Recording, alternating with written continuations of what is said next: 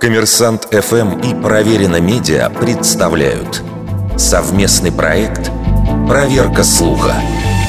Говорил ли Кеннеди, что в Соединенных Штатах существует план по порабощению каждого мужчины, женщины и ребенка?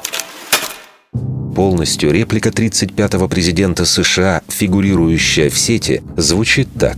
В этой стране существует план порабощения каждого мужчины, женщины и ребенка. Прежде чем покинуть эту высокую и почетную должность, я намерен разоблачить этот план.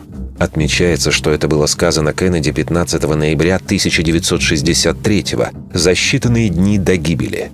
Распространители цитаты тем самым как бы намекают на связь заявления политика и его убийства – Смерть Джона Кеннеди от пули Ли Харви Освальда 22 ноября 1963 года в Далласе породила массу конспирологических теорий. Но если вопрос о возможном тайном организаторе покушения остается неразгаданным по сей день, то вербальное наследие 35-го президента США изучено хорошо – 15 ноября президент не говорил ни о каком заговоре, не находится ничего подобного ни в других речах политика, ни в его книгах, ни в посвященных ему биографических изданиях, включая даже неакадемические работы с элементами конспирологии.